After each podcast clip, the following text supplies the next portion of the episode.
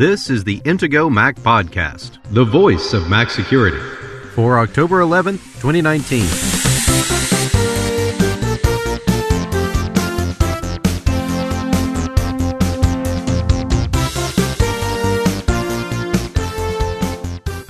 In this week's episode, getting ready for Catalina, Hackintoshing your old Mac, what's changed in iTunes, and AirPods as hearing aids.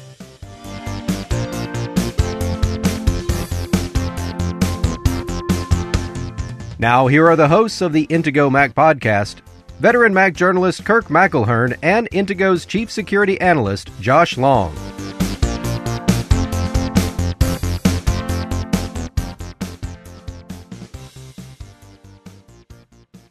So, if you listened to last week's episode, you know that while we were recording, we discovered that Apple had released the Golden Master of macOS Catalina. The Golden Master is the final version prior to the actual shipping version. Now, last week we actually recorded two episodes because our producer is away this week. And so we were recording an episode in advance, which you'll hear in just a second, to talk about um, preparing for installing macOS Catalina. And here it is Monday, and Apple surprised us by releasing the public version of Catalina just four days after the Golden Master. Yeah, that was a bit of a surprise. Usually Apple tends to wait a little longer, give you maybe like 10 days or somewhere around there.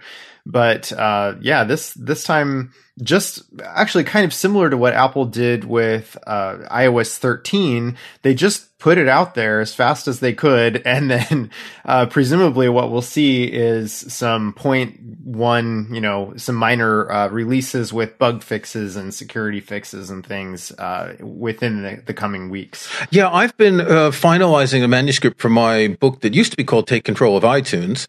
And the new edition will be called Take Control of macOS Media Apps because iTunes doesn't exist anymore. It's been split into four apps.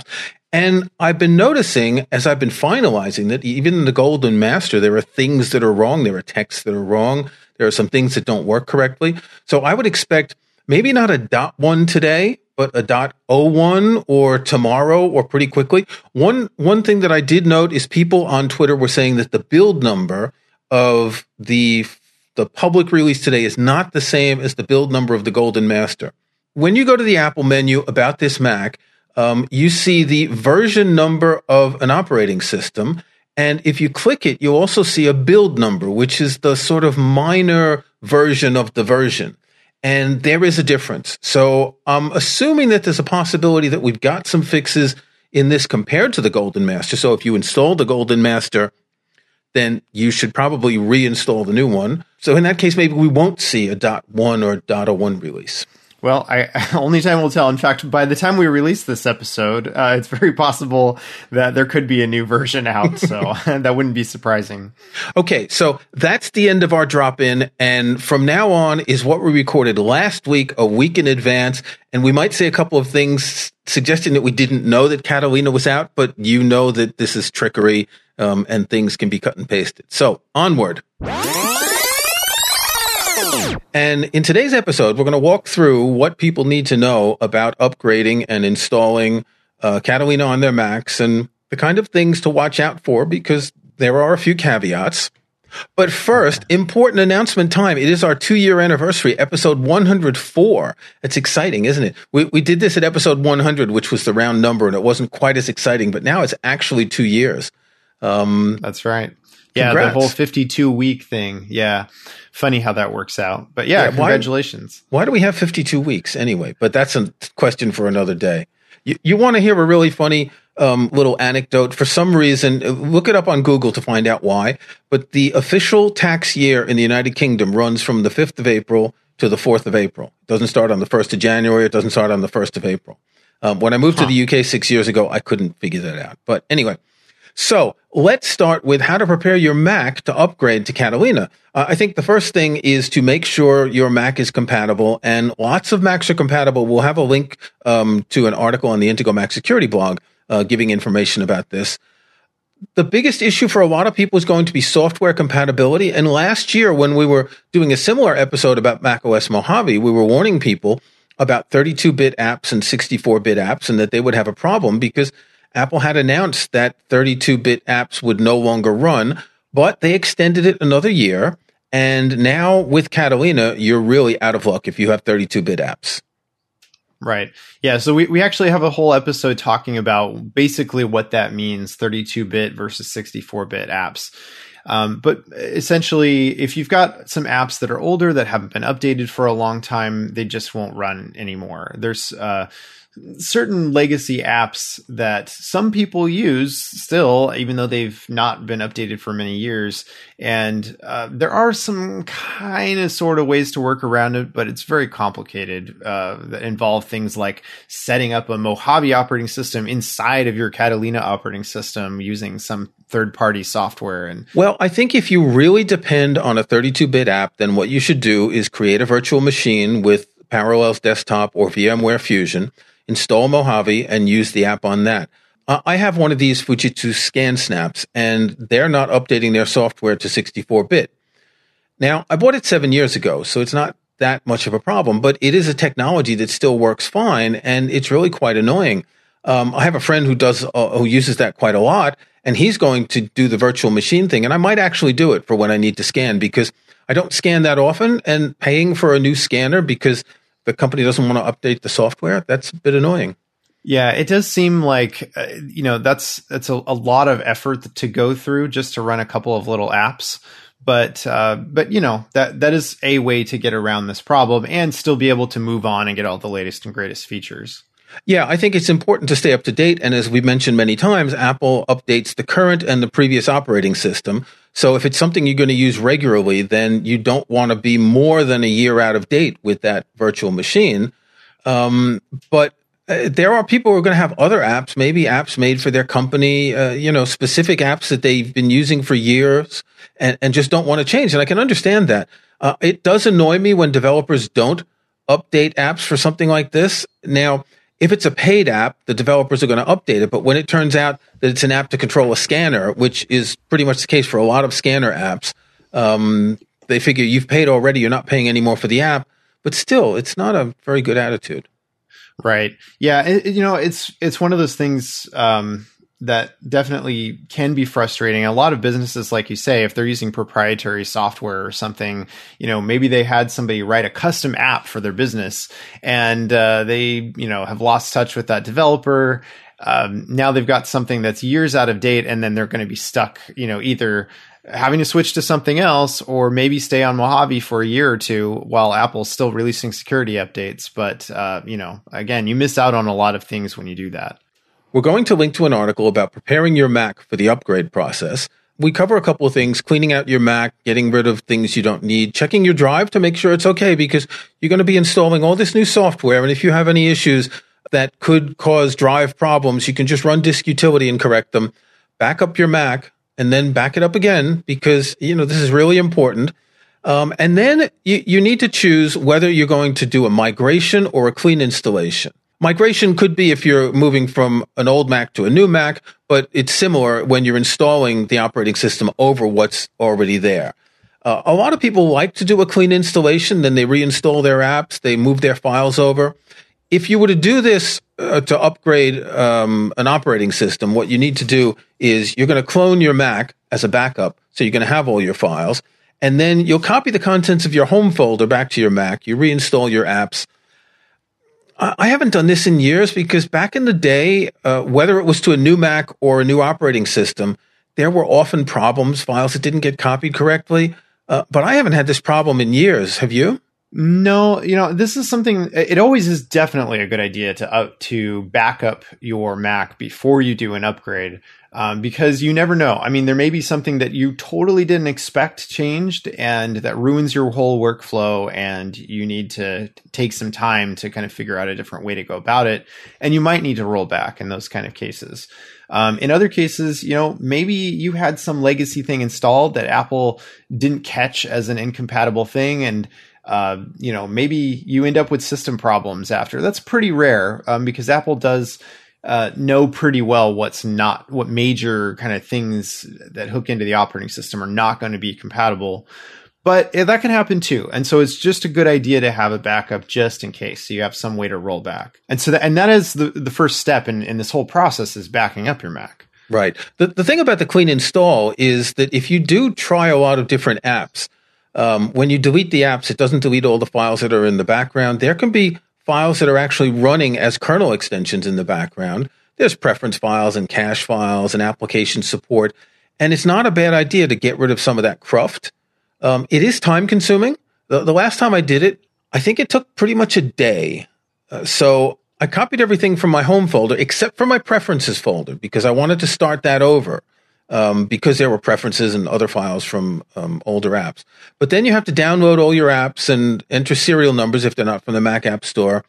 If you are doing that, uh, you may, if you have apps that need to be activated, so you have a certain number of, of Macs you can use them on, it's best to deactivate them first before you reinstall them because sometimes that can uh, be a glitch and it'll count as like an additional install.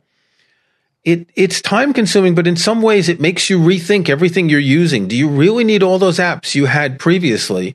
Or can you limit yourself to, I'm going to say 50 apps? which you know probably most people only have about 50 apps even if you count all the stuff that uh, apple installs um, if i look at my applications folder i've got 235 apps a lot of that is things that i've installed to test and i've not gotten around to getting rid of but things just pile up over time Right, absolutely. Yeah, it's always always a great opportunity when upgrading operating systems to take a look and see, you know, maybe I should actually just do a clean clean install this time around, you know, if it's been that long.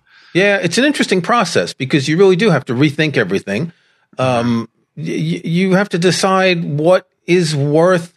Let's say you've got three text editors, but you only use one of them. Do you need to download the other two?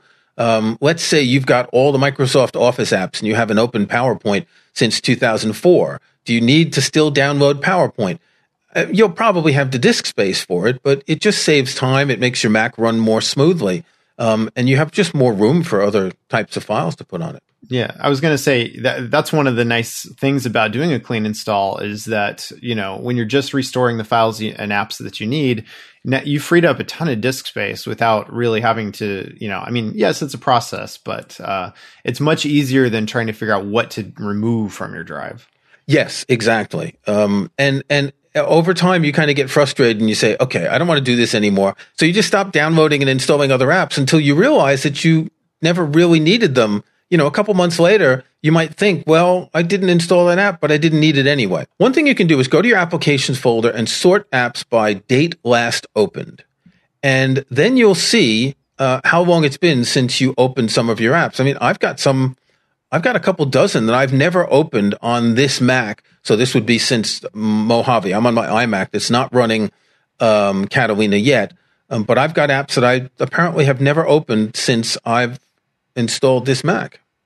Yeah, I think it's worth mentioning that the last open doesn't show up uh, by default.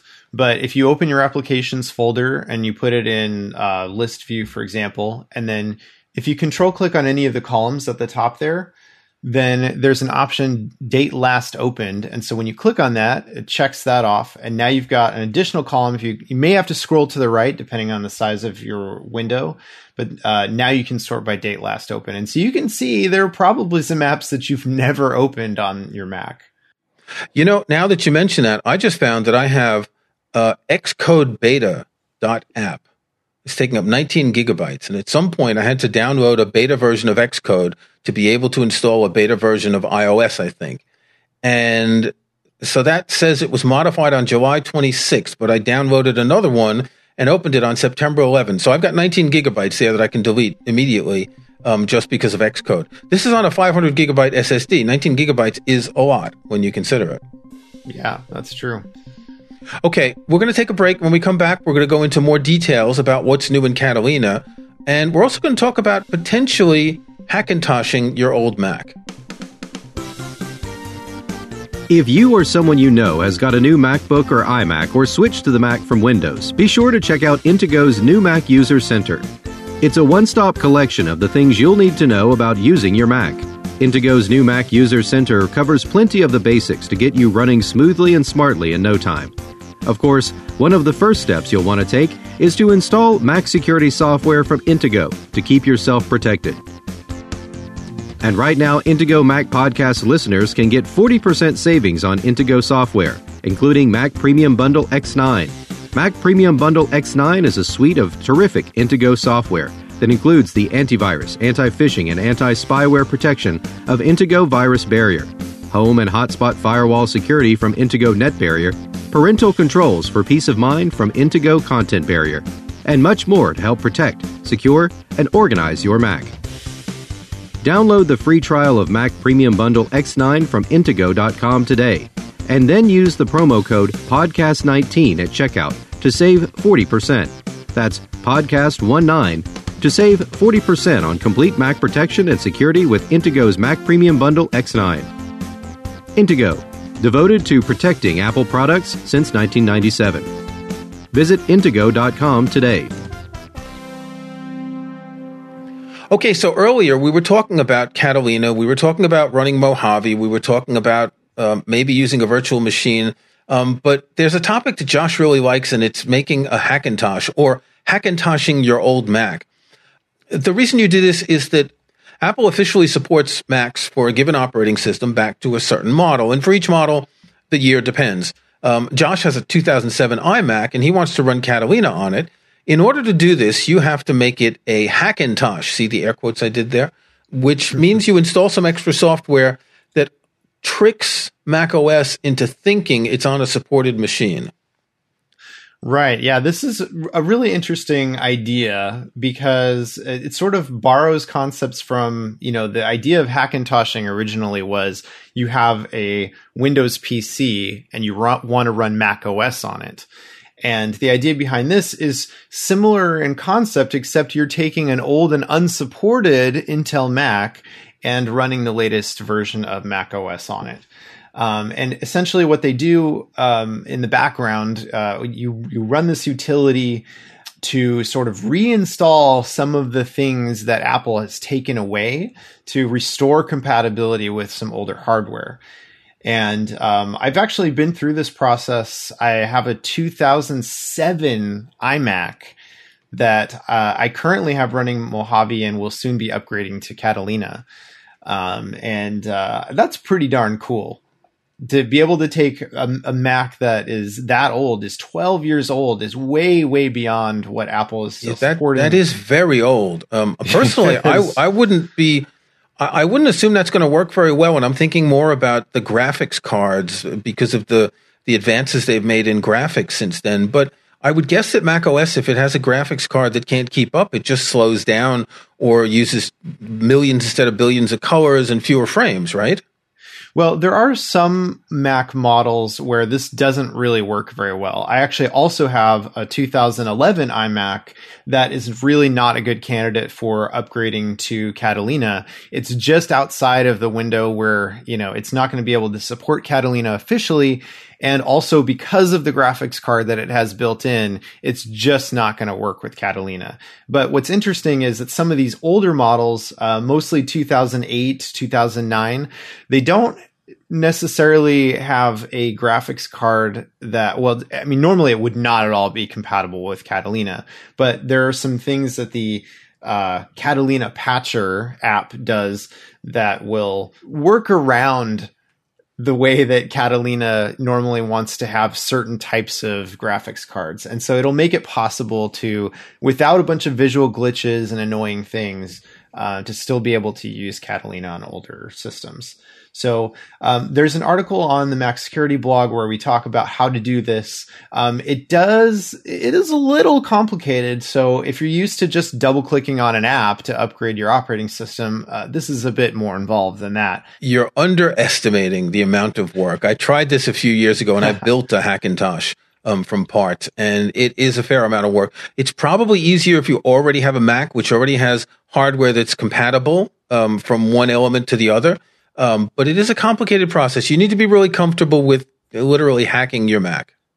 Yeah, I will say this is a lot easier than than building a true PC to Mac Hackintosh, um, just because you already have hardware that is you know likely to be compatible as long as it's on the list and we'll you know that list is is in the article. But essentially most macs from like 2009 to earlier there's even some 2008 models. And the one model that's 2007 i happen to have that imac. And that one required a processor upgrade. So that was really not a trivial upgrade. That's right. But, you bought a new processor on ebay and you installed it. So that's right. Yeah. that's serious work. That's not something i could do Okay, so in the coming weeks, we're going to talk about some of the features in macOS Catalina, but today we want to talk about uh, what has changed in iTunes. You remember iTunes, right? iTunes has been around since 2001, and all of a sudden, with Catalina, um, Apple has removed a whole bunch of features from iTunes, and they've split the app into four. There's an app called Music, which I guess you can figure out handles your music. The podcast app handles podcasts. TV does movies and TV shows, plus any um, videos that you rip or that you shoot yourself on a camcorder and want to add to the library. And the Books app holds ebooks and audiobooks. There was previously a Books app since I think um, 10.9. It's been a long time, uh, but that was only for ebooks. So all of iTunes functions have been split across into four apps. And well, this is something I write about a lot, and I've always disagreed with people who think that iTunes is bloated. I'm curious to see how people react to the new system with four different apps instead of one app. Well, not only that, but if you want to do, you know, syncing between your iOS or iPad OS device and your Mac, now that's built into the Finder, which makes the Finder more bloated. Right. So the Finder's more bloated. So that's five different apps you're actually using. I, am not convinced that it's a solution. I, I, think the whole iTunes bloat thing came about mostly from Windows users because they had to download not just the iTunes app, but also some QuickTime stuff. And Apple does update its software very, fairly regularly, so they would have to download this often. I remember people complaining, "Oh, I've got to download 200 megabytes of iTunes stuff." Yeah, and and as you like to point out, by the way, iTunes is sticking around on Windows. So if you currently have an iPhone that you're syncing with your Windows PC, guess what? You're still using iTunes for that for the foreseeable future. Yeah, Apple hasn't said what they're going to do. I can't imagine that they would split up into four apps on Windows because that seems like it would complicate things just the way Windows apps work. Um, because remember, all these apps are basically front ends for frameworks that are built into the operating system on the Mac. I'm not sure that they can do the same thing on Windows. What, when when this was announced, there were all sorts of articles, and even on the TV news, I saw on the BBC News, people saying this is the end of iTunes. The iTunes Store is going away. The iTunes Store is not going away. It is still in the music app called the iTunes Store. Surprise. Um, they don't use that same term for the Books app or for the TV app, but it's the sort of umbrella term for everything, for all the content you buy from iTunes that's non App Store content. Yeah, it is sort of puzzling that they still call it the iTunes Store, even though there are things that are not music related in there, of course. I mean, and I'm not just talking about audio books. Well, they cu- currently, uh, pre Catalina, you can get movies and TV shows and audiobooks, uh, ebooks have been spun off. You get podcasts from the iTunes Store. They killed off iTunes U and rolled that into podcast. If you remember, that was another part of iTunes until a couple years ago. But I would argue that iTunes is one of the world's most recognizable brands. And yeah. killing off the brand would really just be a waste of goodwill. Everyone knows iTunes. Well, not everyone, but anyone who uses a computer has certainly heard of iTunes. Um, uh-huh. People will talk about buying music from iTunes rather than the iTunes store because it's in the app iTunes. You're not a big iTunes user, are you? You don't have a big music library?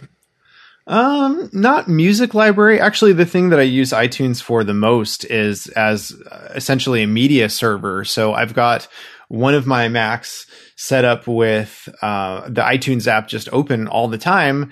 And I've got a whole bunch of uh, video files that are in my iTunes library. And then I stream to my Apple TV downstairs from, from the, from that iMac. Right. So that uses a feature called home sharing. And home sharing is now in system preferences, in the sharing pane of system preferences. It's called media sharing. Um, so what you can do uh, with iTunes is you can share any of the content. Uh, as you say, you could have your Apple TV look at your iTunes library, or you could have another Mac or even another PC running Windows that could load that library. So let's say you're running that as a media server, and in one room you've got a MacBook Pro connected to a stereo, and you can open the remote iTunes library and control it as if it was on that MacBook Pro. Um, so that still exists. It's just home sharing is a system wide uh, setting now rather than a in app setting, which kind of makes sense um, yeah, I like that a lot better, honestly, because it, it's sort of a pain to always have to launch iTunes, and then if something stops working, you know, oh, oh you have to go check that Mac. Is iTunes open? What happened?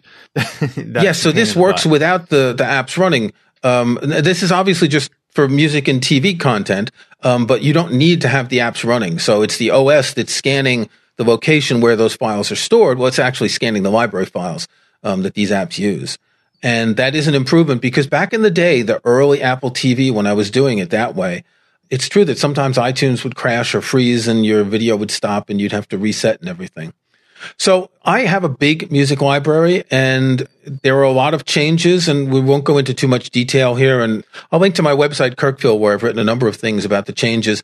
Um, they've removed a lot in the music app. It's much simplified. They've removed uh, a tool called the column browser, which is the main way that I navigate and choose my content. And that made me a little bit sad.